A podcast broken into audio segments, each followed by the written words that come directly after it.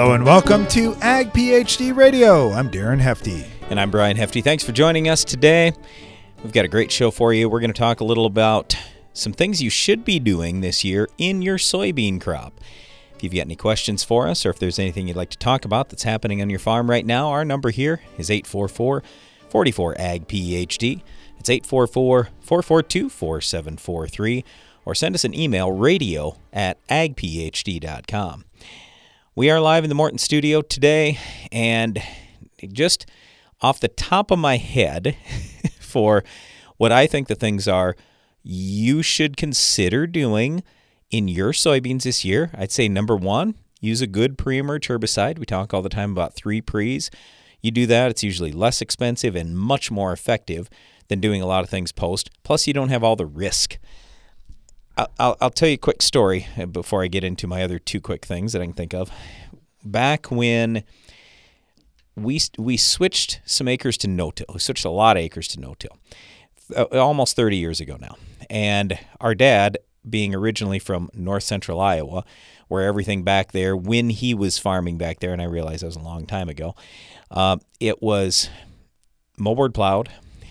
It was probably dist, field cultivated, uh, cultivated during the season. I mean, there was tillage, tillage, tillage, tillage, and the ground was black. And he was used to that. He liked that. And he also said one of the things that he appreciated is just that he could see what he had gotten done every day because you turn the ground black.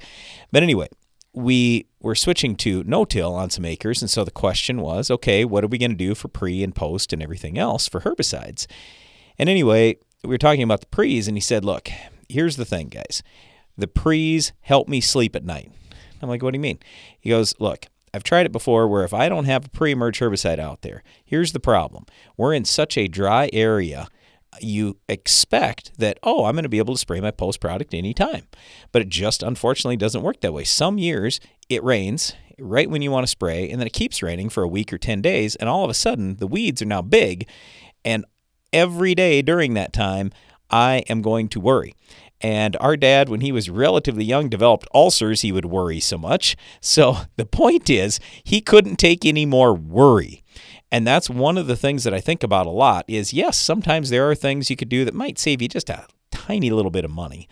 Um, but the bigger thing is you could save the money, but you're going to take on more risk and more worry.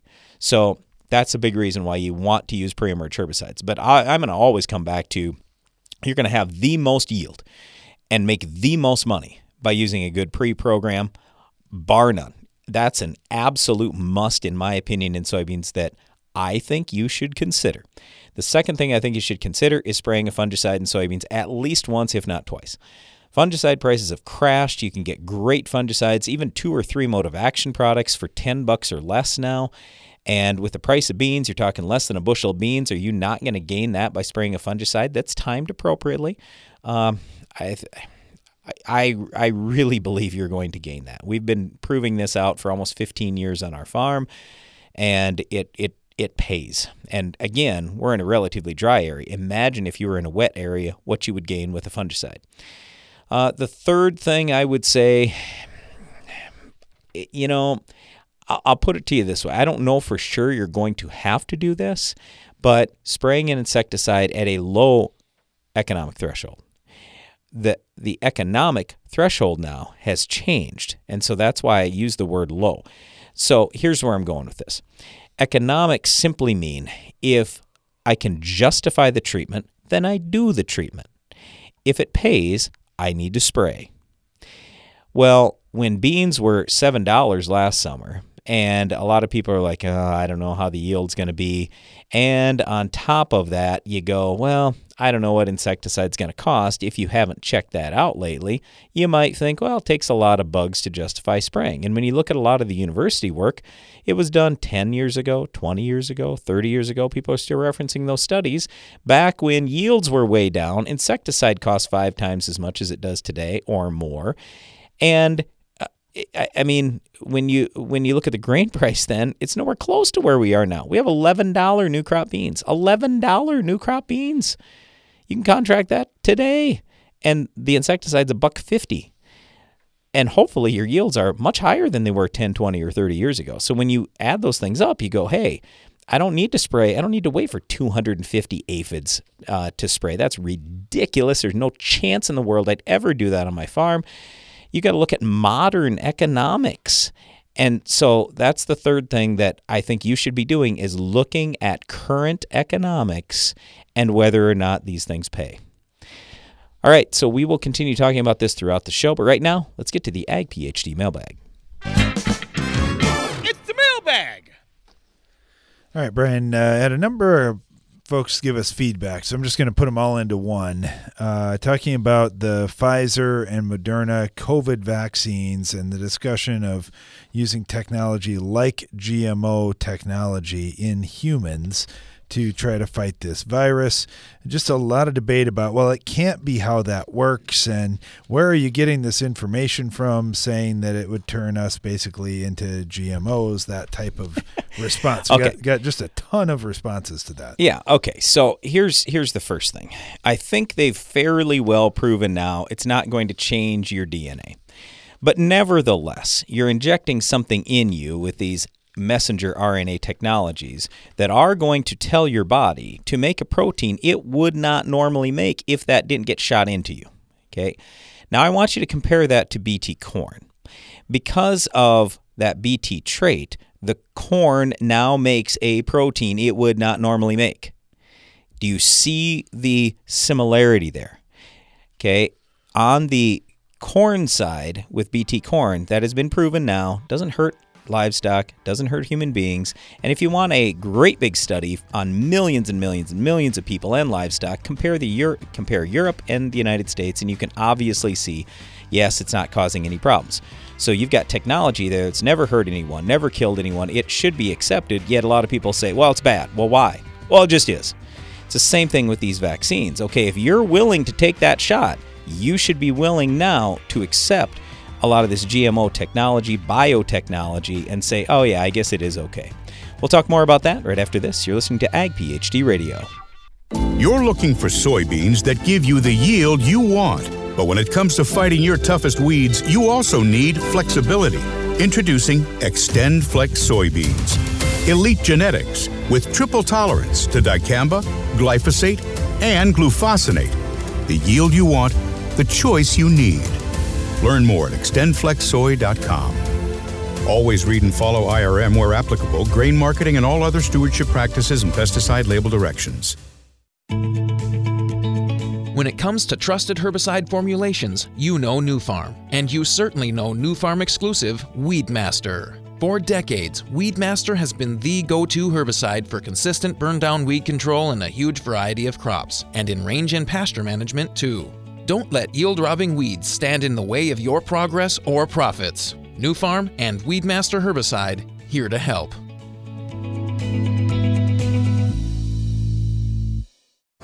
Give your corn a strong defense against stress throughout the season with MycoApply Endoprime SC. MycoApply Endoprime SC uses four specially selected species of mycorrhizal fungi to protect your crop against stress. That means more access to water and key micronutrients while building a healthy soil structure for stronger crops for years to come. Stronger corn starts beneath the surface. Learn more about MycoApply Endoprime SC at endoprimecorn.com. Always read and follow label instructions. You're all set with the 4x4 turbo diesel truck. How about some options? Spray and bed liner? Absolutely. Tailgate step and Nerf bars? Gotta have them. Tie down hooks and stainless steel toolbox? You know it. Tinted windows? Of course. Options are good. That's as true in the field as it is with your pickup. In addition to taking care of tough weeds, new Open Sky herbicide gives you more rotational choices than ever before and an easy to handle formulation. Gooseneck tow package? Yep. Discover more Open Sky details at openskyherbicide.com.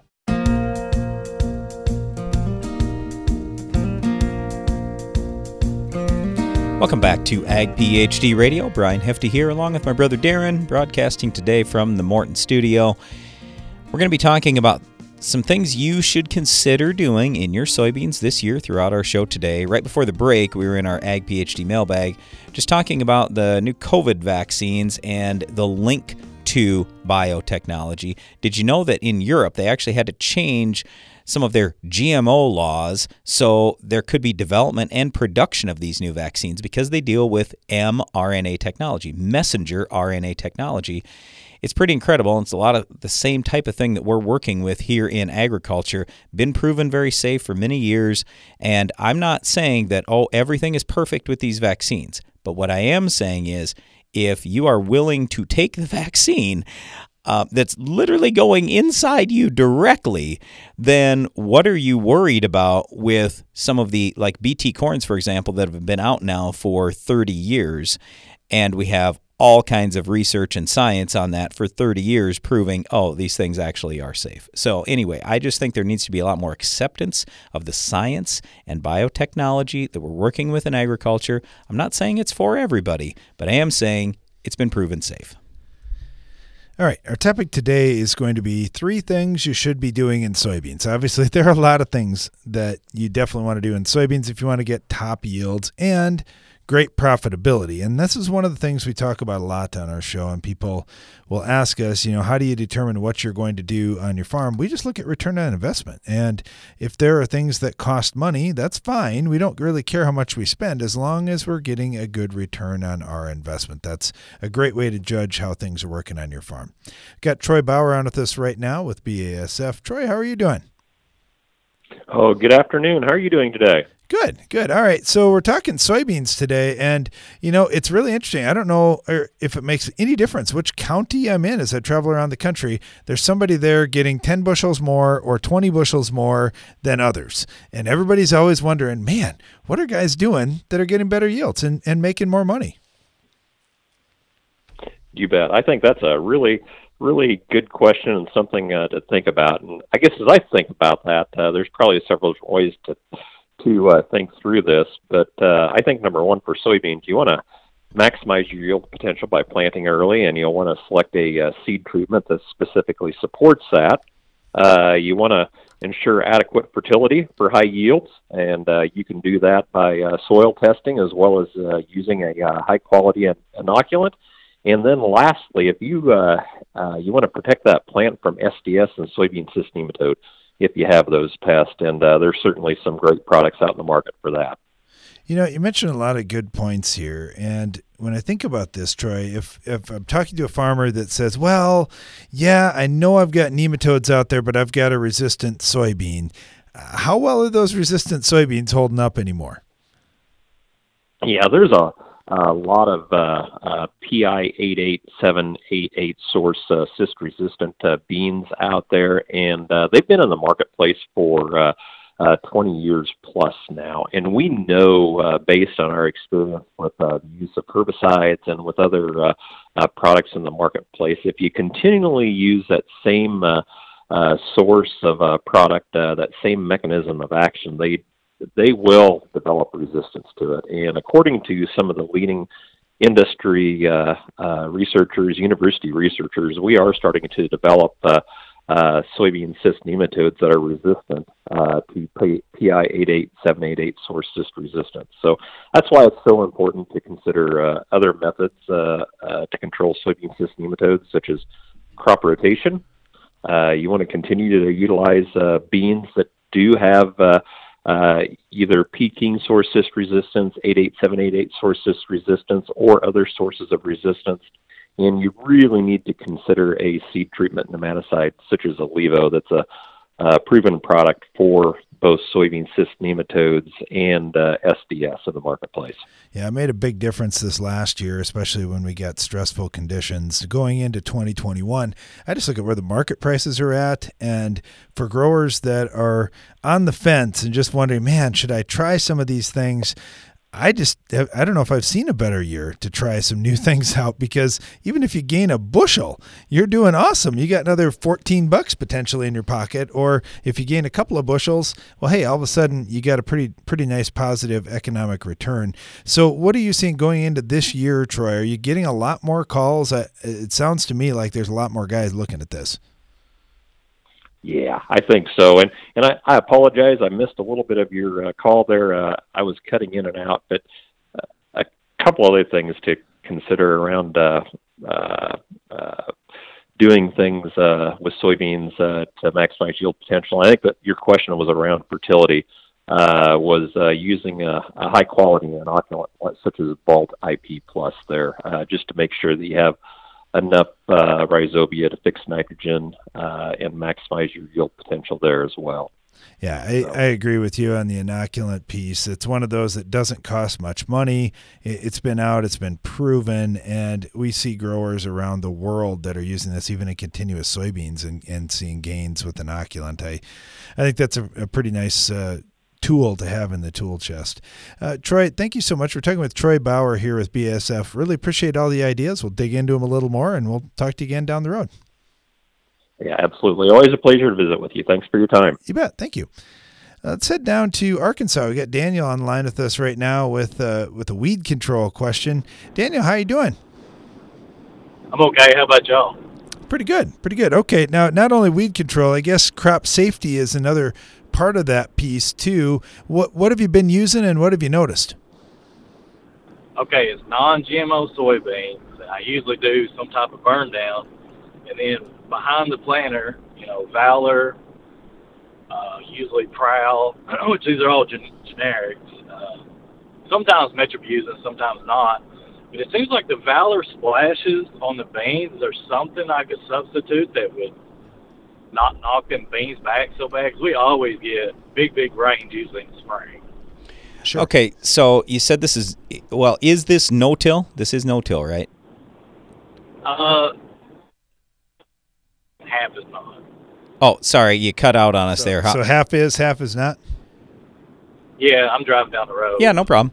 So you can solve the half is not real easy. All you have to do is spray this on and then do your tillage and then come back and plant your beans, and Valor Splash is gone. So that's the first thing we tell you. On the no-till acres, we don't usually see a lot of Valor Splash. There's some, but not nearly as much on the no-till acres. It's usually where the ground is more black. That's where we're seeing more of that splash up. The other way that you could go about this would be to spray in front of planting. So the earlier the valor is out there, then the less risk that you have because you'll have had the chance to get some rain on it prior to those beans emerging. And so th- so that's really the big key. And even if that means, hey, I might have to bump my valor rate from whatever you're using, bump it just a little bit, it's not that big a deal. Valor's really really inexpensive right now. So that th- those would be our suggestions from two ounces to three ounces and do it with my burn down. Yeah, or even two to two and a half. It all depends on how early you go. But I'm just saying, get the Valor out there earlier and you'll have less risk. As far as the Metribuzin, have you seen a problem with that? Are you concerned about the Metribuzin too, or is it mainly just the Valor? I'm, I don't know. I think it's just the Valor because the years I've went without Metribuzin, it's done the same thing. Uh, yeah. I, this is ridge till, what we call hip it up, like on like you do cotton ground, but it's still long. So gotcha. I really can't spray it and then hip it. I don't think. I think I just bury it too deep. Okay, the other thing would be you could switch to the other PPO that we talk about all the time. That would be Authority. So there's straight Spartan if you want to buy that. Uh, that's the, Authority and Spartan are the same thing. They just don't have any authority all by itself. You could buy Spartan all by itself. Otherwise, you could buy authority together with like Metribuzin or something else. There are all kinds of combinations of authority out there. So I I would consider switching to that if I'm in ridge till just to hopefully alleviate a little bit of the splash up.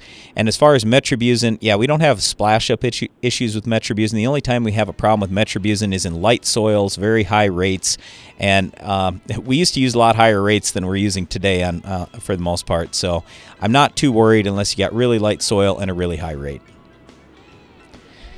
Okay. Okay. Well, hey, I've had some. Uh SicklePod and Cocklebur coming back because I'm non-GMO. Is there I'll, something? Yeah, okay. I'll tell you what. Yeah, hang on. Yeah, hang on for us here, Daniel. We'll answer that question right after this on Ag PhD Radio. Customer service goes a long way when trying something new. Ryan Shaw from Michigan shares how Soil Warrior helped him transition to strip tillage in his operation. The Soil Warrior guys, they are amazing to work with. They made this jump in this transition extremely painless. It, one question that I get all the time is, how is the service and everything? And I said, well, actually, I get better service from them than I typically do my dealers uptown. They're just amazing. More info at soilwarrior.com. Maintaining your crops is as important now as it's ever been. Howler, a revolutionary fungicide from AgBiome, can help. It provides long lasting protection from a broad spectrum of foliar and soil diseases that affect crops. Howler is OMRI listed, has multiple modes of action, and has minimal pre harvest and re entry intervals. It's flexible, easy to use, and is available right now. Visit agbiome.com forward slash howler to learn more. A lot goes into keeping a precision operation moving. The inputs you choose have to deliver results.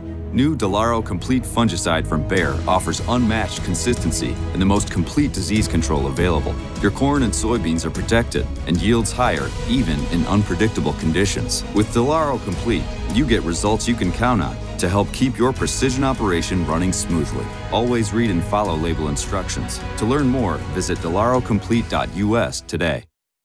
You need a powerful herbicide to fight the war on weeds. Bellum is Rotam North America's mesotrione herbicide, and it fights against the annual broadleaf weeds attacking your cornfields. Winning this battle means higher yields, lower cost to you, and maximized profitability. For long-lasting residual weed control, check out Evinco, Vilify, and our newest mix, Rixa. For application, flexibility, and season-long control, that's Evinco, Vilify, and Rixa, powered by Bellum. For more information, visit bellumherbicide.com. That's B-E-L-L-U-M herbicide.com.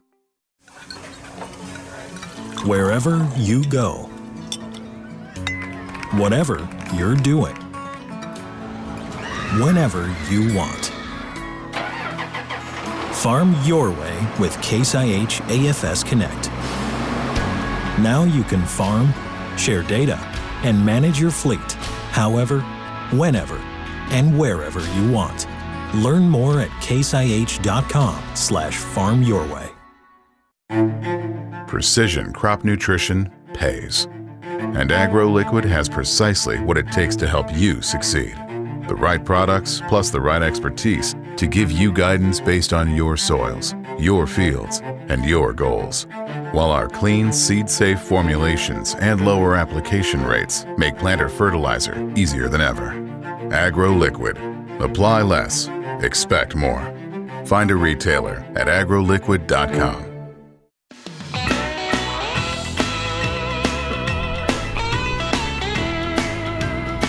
Thanks for listening today to Ag PhD Radio. Brian Hefty here, along with my brother Darren. We're live in the Morton studio right before the break. We were talking to Daniel from down in Arkansas. Daniel, sorry we had to uh, get to commercial there real quick, but uh, your question was about sickle pod you mentioned and cockleburrs that are coming back later after you've done this Valor Prowl Metribuzin mix. So we love the Valor Prowl Metribuzin mix, but I am going to agree with you. You're probably going to have those those weeds coming back a little bit. So in conventional soybeans, there are many things that will kill cockleburrs. Everything from FirstRate to Pursuit to uh, class uh, old classic and Harmony. Uh, let's see, I'm just trying to think off the top of my head. Uh, uh Raptor. I mean, there, yeah, there are se- there are several products that will kill cockleburr. I'm not that worried about the whole cockleburr thing. Even back in the old days, we used to use Basagran. If it's hot and humid, even Basagran isn't the worst thing ever on cockleburr. Uh, but the sickle pod is going to be much tougher. So you know, a lot of times what we'll do in conventional soybeans is we'll come back right after emergence if the weeds are really bad and we'll come with like a dual and flexstar kind of mix Flexstar at least does have some activity It's on great. No, It's it's, not not, great. great. And the sickle pod's got to be really small, but that's why I say if you had to do it, it would need to be real, real early in the season. Well, the other thing guys were doing before we had Liberty Link beans, for example, is they were going out there and doing directed sprays and, you know, hooded banders, those types of things, cultivation, those kinds of things. But uh, we see a lot of guys going to narrow rows just trying to fight that. What what have you done? Have you done anything that's worked on sickle pod, Daniel? Well, I'm on 38, so we we irrigate down the middle, so that's Oh, okay. one of the problems. But yep. uh, last year I sprayed Flexstar and like a low rate of Classic, and it didn't even faze. It just slowed them down. I sprayed Classic one more time, but that's the only thing I could think of to spray for the sickle pod, but it never did ever control them. I wound up plowing the middles. Yep. Yep. Yeah, that's a tough one. There's no doubt about it. And you're right. You're kind of you're stuck if you're you're using that wide row to do your irrigation down. It's it's a challenge, no doubt about it. So yeah, I wish. Classic Oh, go ahead.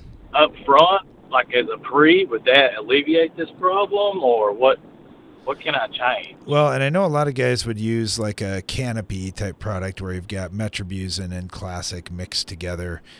Uh, you know, you're going to get some activity that way, no doubt about that. I I don't know what's going to stop the late season outbreaks though, because that's just not going to provide you that late season control you're looking for. Yeah, and that's part of the reason why some guys, even with Roundup, Roundup isn't the greatest, but it has some activity. But some people have preferred going to the Enlist or the Extend, so that way they get dicamba or 2,4-D out there to give it some some better activity. So yes, you certainly could add some classic pre-emerge, and and hopefully that's going to help. But even like last year when you're talking about the FlexStar thing. Um, Flexstar beyond about the cotyledon stage in SicklePod, you're you're just going to have a real tough time. So that that like I say is the whole key. You just have to go really really early. And yeah, it stinks. SicklePod's one of the tougher weeds we have to deal with in non-GMO soybeans. Okay, well, I appreciate it very much. Yep, sorry. Yeah, I wish we had some amazing answer where we go, "Oh yeah, just do this and it'll solve all your problems." But unfortunately, there's nothing I can come up with off the top of my head that I can think of that's gonna gonna help you a whole lot on SicklePod.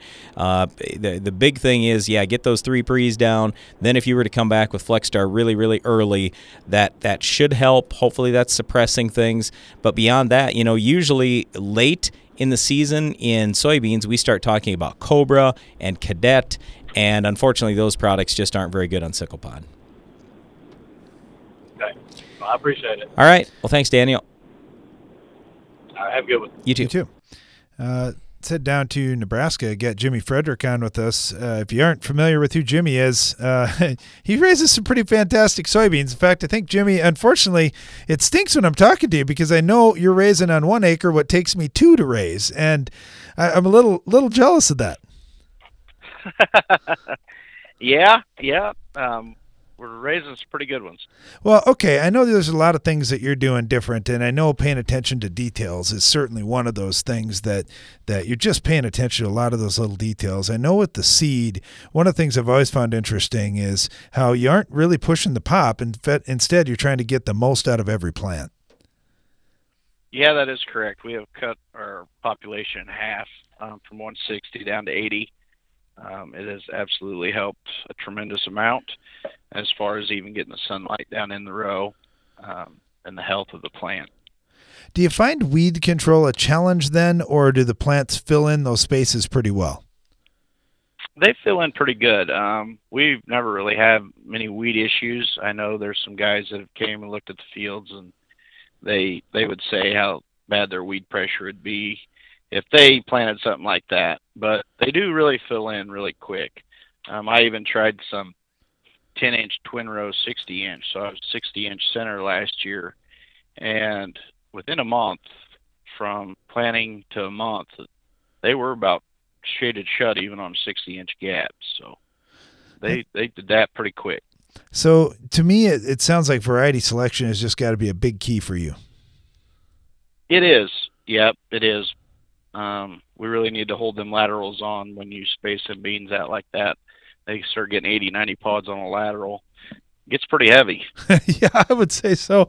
Well, I know you talked about just trying some ultra low pops and comparing varieties last summer, and it was amazing what a difference you were seeing one variety to the next. I know a lot of times you look at yield trials and you see, oh, it's a couple bushels here or there, but but when you're pushing things the way that you are, those differences become pretty wide.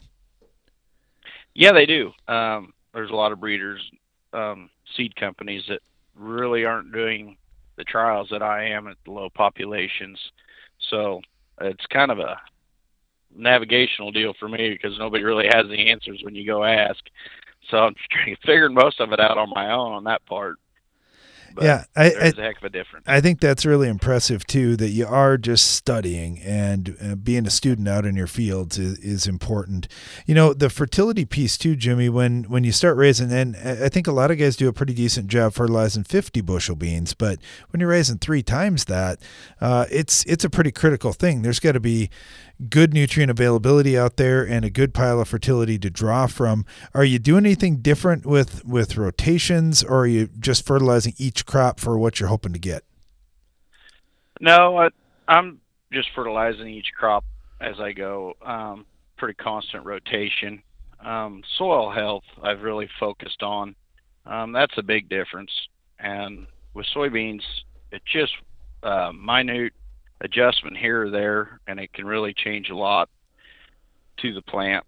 And with lower in population, it's less mouths to feed out there, so that has kind of helped control my drop-offs um, at certain stages throughout the year, so it doesn't crash as hard as it used to on tissue samples.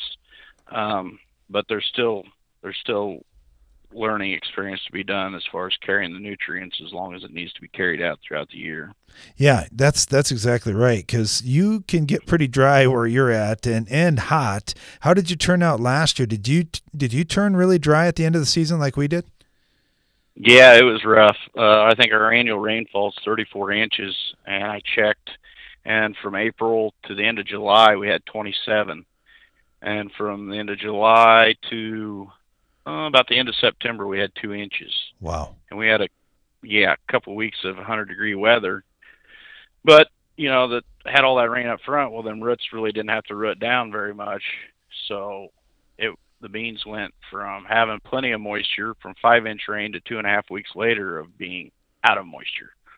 it went really quick. And they were about the R3, 4 range when that happened. Yeah, you mentioned the soil health and just how important it is to be able to hold what you can and and have it in a good form for that crop. What a what a big difference that makes when you get a stress year like that. Yeah, you get that microbial action going on, and that plant really learns to utilize that water a little better than in normal conditions. So helps carry out just a little bit longer. Yeah, a lot of these discussions that we're having on various topics in ag, it all comes back to the soil, having good, healthy soil. One of the best managers we know of that is Jimmy Frederick down in Nebraska. Jimmy, thank you so much. Really appreciate having you on today. Hey, thank you guys. Have a good day. You too. Talking about how to get the most out of soybeans on our show today and taking your calls and agronomic questions at 844 44 Ag PhD. We'll be right back.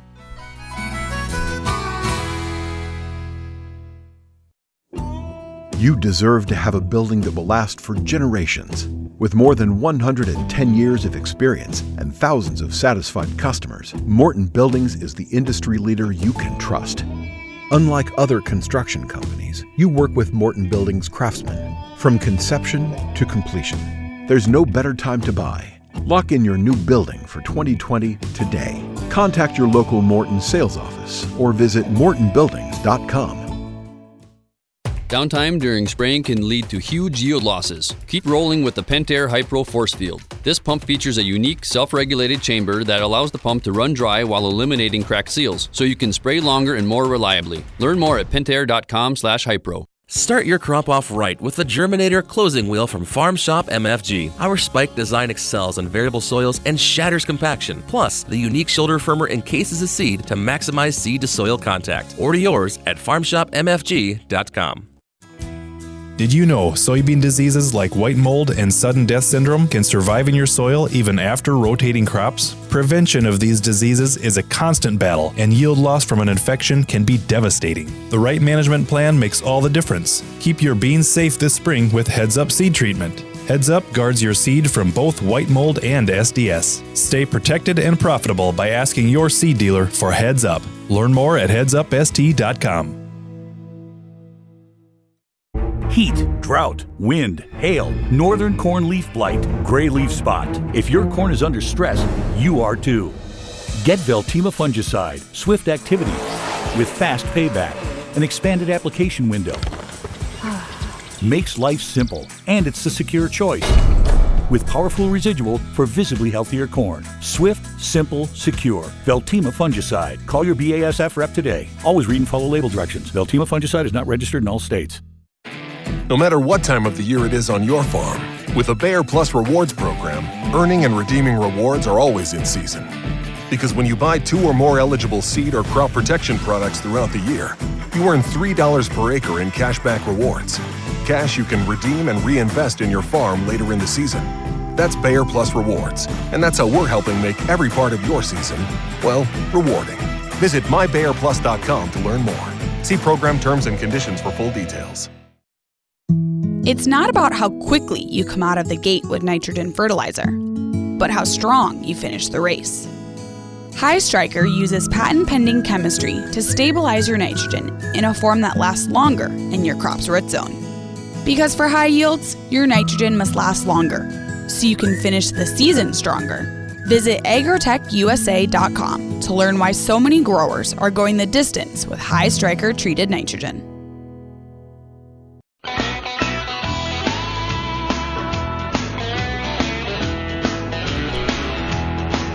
Talking about the things you should be doing in your soybean crop this coming season. We got a lot of ideas. We got Dean Grossnickle on with us right now with Syngenta to share a few of his. Dean, thanks for joining us. Yeah, thank you for having me. All right, a lot of guys are doing most of the basics right. So I would say pre-emerge herbicide use in soybeans. I think people have kind of got that that they got to put something out there pre. Would you agree with that statement? Well, I, I would agree with that statement, but I think uh, um, I think we got to think bigger, you know, going forward. Especially these guys that are trying to do some, uh, you know, value-added type soybeans, like uh, maybe even like non-GMO soybeans, conventional type soybeans, and that sort of thing. If they're in that kind of category, they really need to amp up that pre because our options post are very limited. So where I like the statement that you say, you know, a lot of guys are focusing in, they need a pre. I think in this era of, uh, you know, especially pigweeds getting away from us, we really got to think about our rates on that pre and even amplifying those up a bit to make sure we have that um, that protection out to when we're actually putting on our post application. Yep, I agree with you. I, I think one of the unfortunate things for our industry is uh, that a marketing ploy of here's the Roundup Ready rate, and it was a reduced rate in a lot of cases. And guys kind of got in their head, well, isn't that the full rate to this product? And no, when Roundup Ready technology first came out, guys were using cut rates of pre's. But in, in the meantime, uh, you're right. We got to use multiple modes of action. We got to use full rates, and that helps a lot. Okay, yep. post emerge. Let's go post emerge.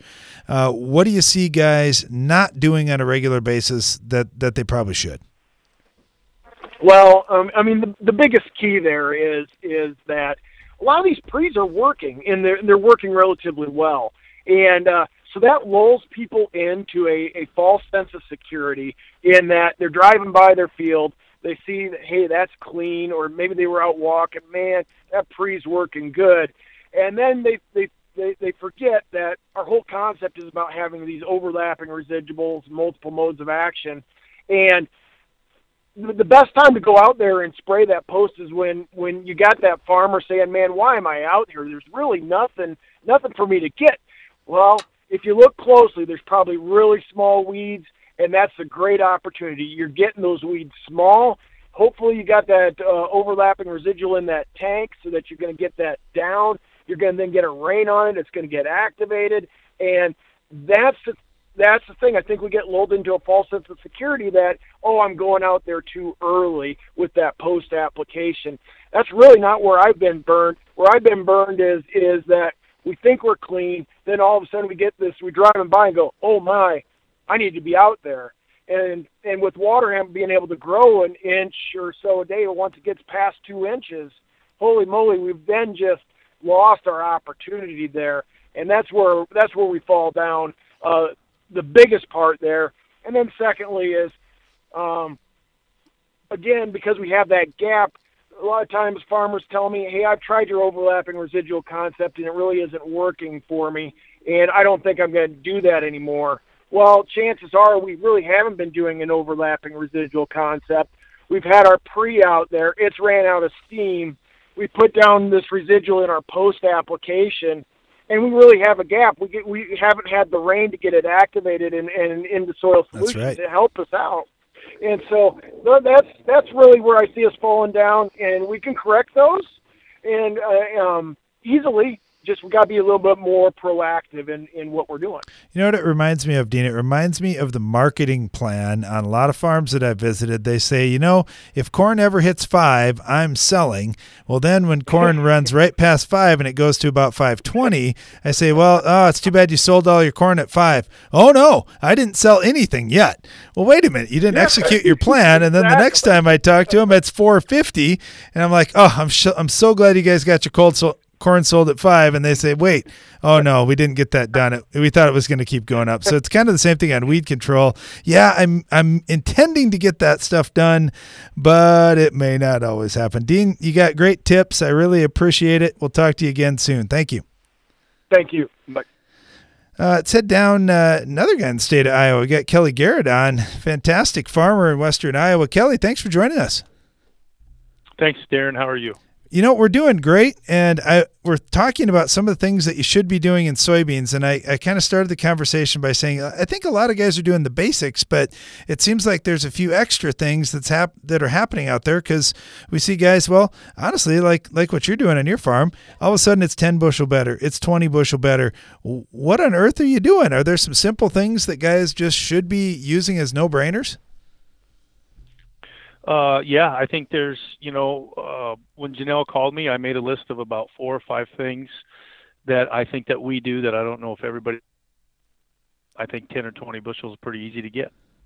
Okay, so talk to us about some of that, some of the easy stuff that you would say, oh man, we just always use a fungicide, and here's the timing, and and it works good for us. Things like that. Number one thing, and it's the least expensive thing you can do, is planting date. And I believe that if you're not planting your beans that you, and you're worried about a frost, you're not soon enough. The sooner you can plant them, the better. That's the number one thing. The number two thing I think is most of us want to put fungicide on at like say R3. Yes. And really the biggest ROI year after year is two fungicide applications at R1 and R3. And and along with that, the third thing that I would do, you know, we did that. We did it this year because of XtremeAg. We had five foliar trials, and one foliar trial returned forty-five dollars net money. Wow. With nine dollar and sixty cent beans. So, so try some new... coupled with a foliar trial. Okay, try some new things. Try some foliar when you're going out with the, there with that fungicide. foliar fertilizer you're talking about, right? Foliar a foliar a foliar fertilizer along with yep. your fungicide at R1 and R3 was a $45 net gain for us this year. Okay. Hey, one question before we leave that fungicide discussion. And I know you had a, one more point to make, but I, I, do want to finish on that fungicide here. So you said R1 and R3, and we were just talking about this uh, with some research we had done. Now, there are specific situations like white mold where you may need another application oh, or something like that. So uh, you're not saying every single case that's the only ones, no. but but those ones seem to be the ones paying the most. Yes, those seem to be paying. Now, you know, we had the the thistle caterpillars come in, white mold, things like that. If you have to go out and do something uh, as a defensive strategy to uh, protect your field, that's an entirely different situation. Sure. But you know, in a should we call it a normal year, if there is such a thing, that R1 and R3 fungicide along with foliar fertilizers really seem to do a good job for us. Okay, great tip. And the the other thing, you know, soybeans with the seeds being obviously so much closer together than corn, I think the the hydraulic downforce, you know, such as de- we have Delta Force from Precision. You know, if you look at that research, that shows about twenty dollars net money uh, for the debt, and then we run 56 cell plates on our bean on our bean planters. That shows ten dollars net money right there. So singulating those soybeans, getting them at the correct depth be you know you don't want them too deep you don't want them too shallow. All those things really pay off and i you know uh, you know I'll, you know everybody worries about the corn but those beans with the seeds being closer together the better job you can do in that furrow and that seed bed. I think that really pays in the beans. All right brandon and i were just debating this for our own farm today. We were talking with our, our guys on the farm and how we're going to execute this soybean planting. So uh, what should to convince Brian to get him fully on because I'm on the same side as you on this, Kelly. What should I tell Brian to look for in the field to see if singulation makes a big difference? you know the, the the seeds being evenly spaced apart the uniform you know you know just like the flag test on corn all the beans coming up evenly things like that so one isn't competing against the other they're evenly spaced even depth so they're all coming out of the ground at the same time yeah it's you know when we uh Uh, our neighbor had delta force on his corn rows but not on his bean rows and you could pick you every row you could pick it out row by row which rows had delta force and which didn't. It was amazing. Led us to believe that delta force across the whole planter was going to pay yeah that's really neat and i think uh, we and we talked about this too just for our own farm planning today of man we got to do side by sides in those things so we can really get some numbers behind it i love it kelly garrett on with us right now throwing numbers throwing roi out there kelly fantastic call good luck to you here heading towards spring Thank you, Darren. Have a good day. You bet. You too. I love that. When we can put numbers behind these different things, that tells me those guys are doing some trial work and doing it right. I love it. Stay tuned. We'll be right back after this.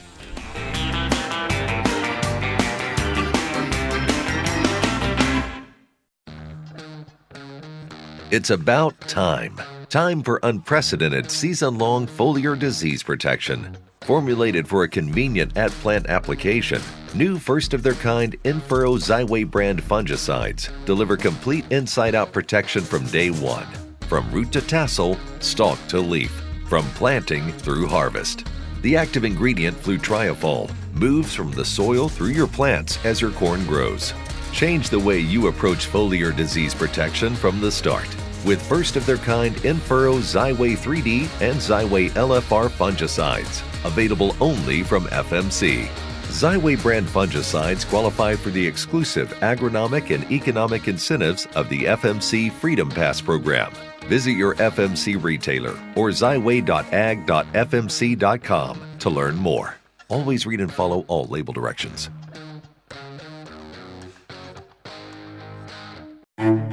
AgroLiquid is precision crop nutrition. That means being committed to product performance, to research and field testing, and to superior agronomics. Most of all, AgroLiquid is committed to delivering precisely the right nutrition in the right way, including seed-safe planter plus side dress applications and foliar applications with low burn risk. AgroLiquid. Apply less, expect more. Find a retailer at agroliquid.com. Give your corn a strong defense against stress throughout the season with MycoApply Endoprime SC. MycoApply Endoprime SC uses four specially selected species of mycorrhizal fungi to protect your crop against stress. That means more access to water and key micronutrients while building a healthy soil structure for stronger crops for years to come. Stronger corn starts beneath the surface. Learn more about MycoApply Endoprime SC at endoprimecorn.com. Always read and follow label instructions. As a little girl, I always wanted to run the combine because it meant I was helping Dad. And Dad always said farmers are helpers. I'm teaching that to my daughters that farmers help our family, our neighbors, and our community. It's what I do at work. I help farmers get the equipment they need. My name is Kim. I'm a farmer and I work for Case IH. Case IH, built by farmers. We now bring you an important news bulletin. This just in from Live Action News. Innovation has come to the world of burndown.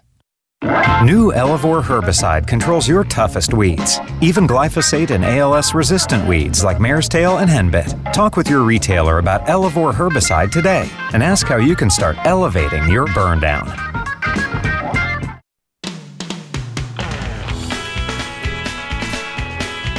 back. You're listening to Ag PhD Radio, broadcasting from the Morton studio today.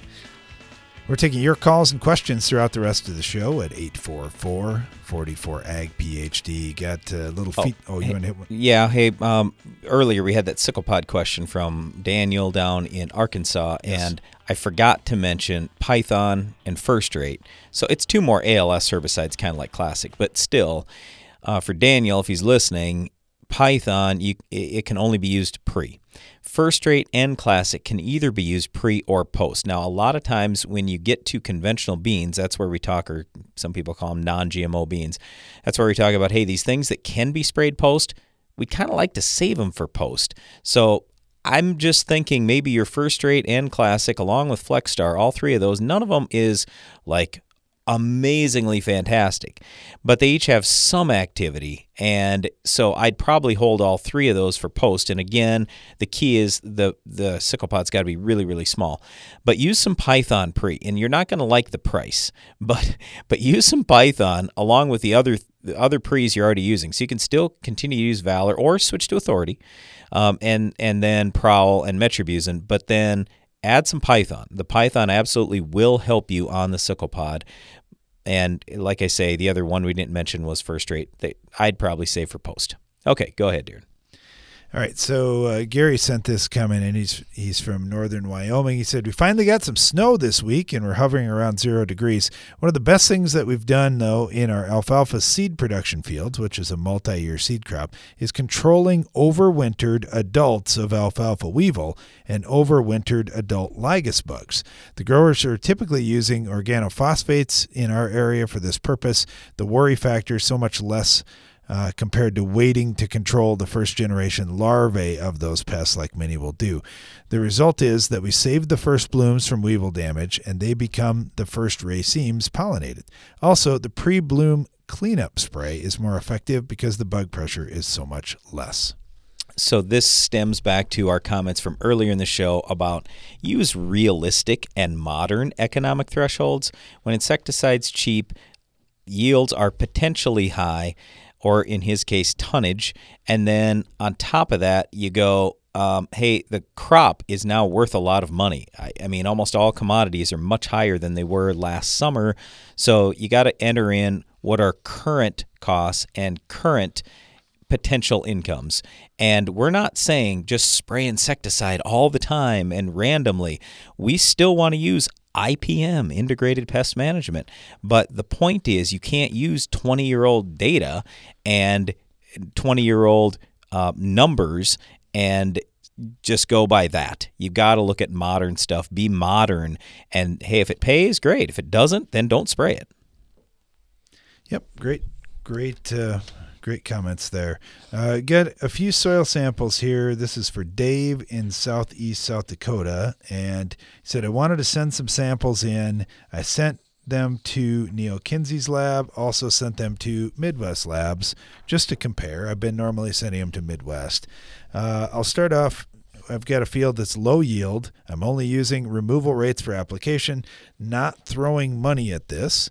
And it's the one on the front brand is Midwest Labs, and I put an arrow to it, and then on the back side is the same sample run through Neil. Kinsey's okay, well, lab. you've looked at it. What's the quick summary? Well, if you look at the comparison, the the analysis isn't tremendously different. There's a little bit of difference. It's high pH ground, okay, and it's got just a lot of calcium, somewhere yep. in the mid to upper 80s percent base saturation. 89.5 percent base saturation calcium on the Midwest Labs test, and Neil's test says 83.5% calcium. But with Neil's, he also figures other bases, so that includes some micronutrients. So that's why his numbers are always going to be lower. Anyway, go ahead.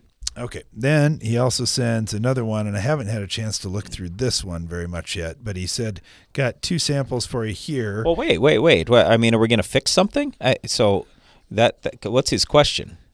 His question, well, he just he wants Neil to take a look at these at Neil Kinsey's seminar later this month, but also do we have any idea what Neil might suggest based on this? Now, obviously, on the Kinsey Labs ones, it makes Neil actually makes the recommendations on there of here's what we would do to fix it. Do you think Neil's on the right track? Okay, well, here, here's the whole thing. Rather than focusing on the excess, let's focus on the shortages. When we look at at his soil test, even I'll just use the Midwest Lab stuff, he is running really ridiculously low on phosphorus. Um, he's only at 2% base saturation K and 162 parts per million of K, both of which should be considered very low. Um, and then you go to the micronutrients, almost all of them are low. Zinc's low, manganese low, copper low, iron low, and boron low and not just low, I mean like real low. And then on top of that, sulfur. So whenever you have a high calcium soil, in order to get availability on some of these nutrients, we really encourage you use some sulfur. And I mean, like here, he's uh, let's see, five parts per million. Well, obviously that's not enough to raise a crop, and I'm sure he knows that. I mean, the leachables you always have to apply nitrogen, sulfur, and boron. I, I mean, every crop every year you got to apply those three because they're leachable. But anyway, my point is I would put on even a little more. And here's the other thing I would say if I'm picking a sulfur source, I would probably use some elemental sulfur rather than just some sulfate form. And actually, uh, looking at it, it looks like that's what Neil has down as well. So, yeah, Neil has just about exactly what we would normally talk about, which makes complete sense because we learned a lot of stuff that we talk about from Neil. All right. And then the other two samples that he sent uh, are here. We'll get to those in just a second. We've got a, a, phone call. We want to jump into that here before we get too far. Got PJ on with us right now in Virginia. PJ, how are you doing? Pretty good, guys. How are y'all doing today? Good, good. I understand you got weed control on your mind. I do. I do. Uh, I was. I didn't hear you guys talk about the product Envive. I've been using a lot of that and just helping with some residual control. Just wanted your thoughts on it. Yeah. So here's the. Re- uh, okay. So what we always do is try to break it down so it's a little simpler. What Envive is, it's Valor, it's Classic, and it's the old Pinnacle or Harmony GT. However, some people will know that that herbicide. Anyway, our concern with that is the massive amount of classic that's in there. So in the Midwestern United States, if you use that the following year, your beans or your corn, I should say, is going to be dead. And I, I don't mean it's going to be oh just uh, dinged up a little bit. I mean literally, if the pH is at all on the high side, your corn the following year is dead. So that's why we have to be real careful in talking about that. Now, in your geography, with usually, and I'm I don't know about your farm for sure, but usually lighter soils, tremendous amounts more rainfall, a lot fewer months where your ground is frozen. I mean, then we can look at things differently and we can say, all right, that classic, we can probably get rid of that over a course of a one year time span. But that's the reason why we don't talk about it. The other big thing is both the classic and the pinnacle or harmony, uh, you know, those two components, they're ALS herbicides. And so when we get phone calls here, there are very few calls about weeds that are not to some degree ALS resistant. So when people talk to us about any of the pigweed species and mare's tail and kochia and all these tough weeds, well, almost all of them are mostly resistant to ALS. So our advice to people is always, hey, we want you to spend your money as wisely as you can and put it to things that are really going to pay for your particular farm. So, unless you have ALS susceptible weeds, then what's the point in throwing out ALS herbicides? And that's the reason why usually we're not talking about Envive. Gotcha. Okay, makes sense. So, what what what are your main weeds that you are that you are after on your farm? Well, we, we have a lot of Palmer pigweed pressure. I, I also farm in the Delta. Sure. And uh, you know my my normal regiment we we kind of do Envive out front. Yep. And then we come back over the top, and, and, and Zidua helps to give us some good residual coal control after the fact. Yep. But just what we can get out as early as possible is what we try. But weather yep. plays a big factor when we can get on the fields and when well, we sure. can't. So yeah. So other than Palmer, though, I mean, is there any other weed that you say, boy, I got to make sure I control this one? Well, Palmer's kind of the king of the king of the field down in the Delta. So uh, yep, that's what I figured. It, and it, it so now you see where I'm. Yeah, so now you see where I'm going with this. When the classic isn't going to help you at all, the harmony component isn't going to help you at all. I, I, I'm I'm not saying not to use the product because it's probably killing some other weeds. But if you say, "Boy, I'm on a budget here and I got to spend my money on Palmer control," that's the reason why we don't typically talk Envive. Hey, uh, PG, we got to run, but thanks a lot for the call. Appreciate it. Thank y'all. Have a great day. You too. We're starting to get a lot of soil samples sent in and a lot of buzz now around Neil Kinsey and his seminar coming up later this month. If you're interested in checking out some great information on fertility and how to set up your program to get the most out of your soils, just check it out at agphd.com. Thanks for listening to our program today. Be sure to join us again each weekday for more Ag PhD Radio.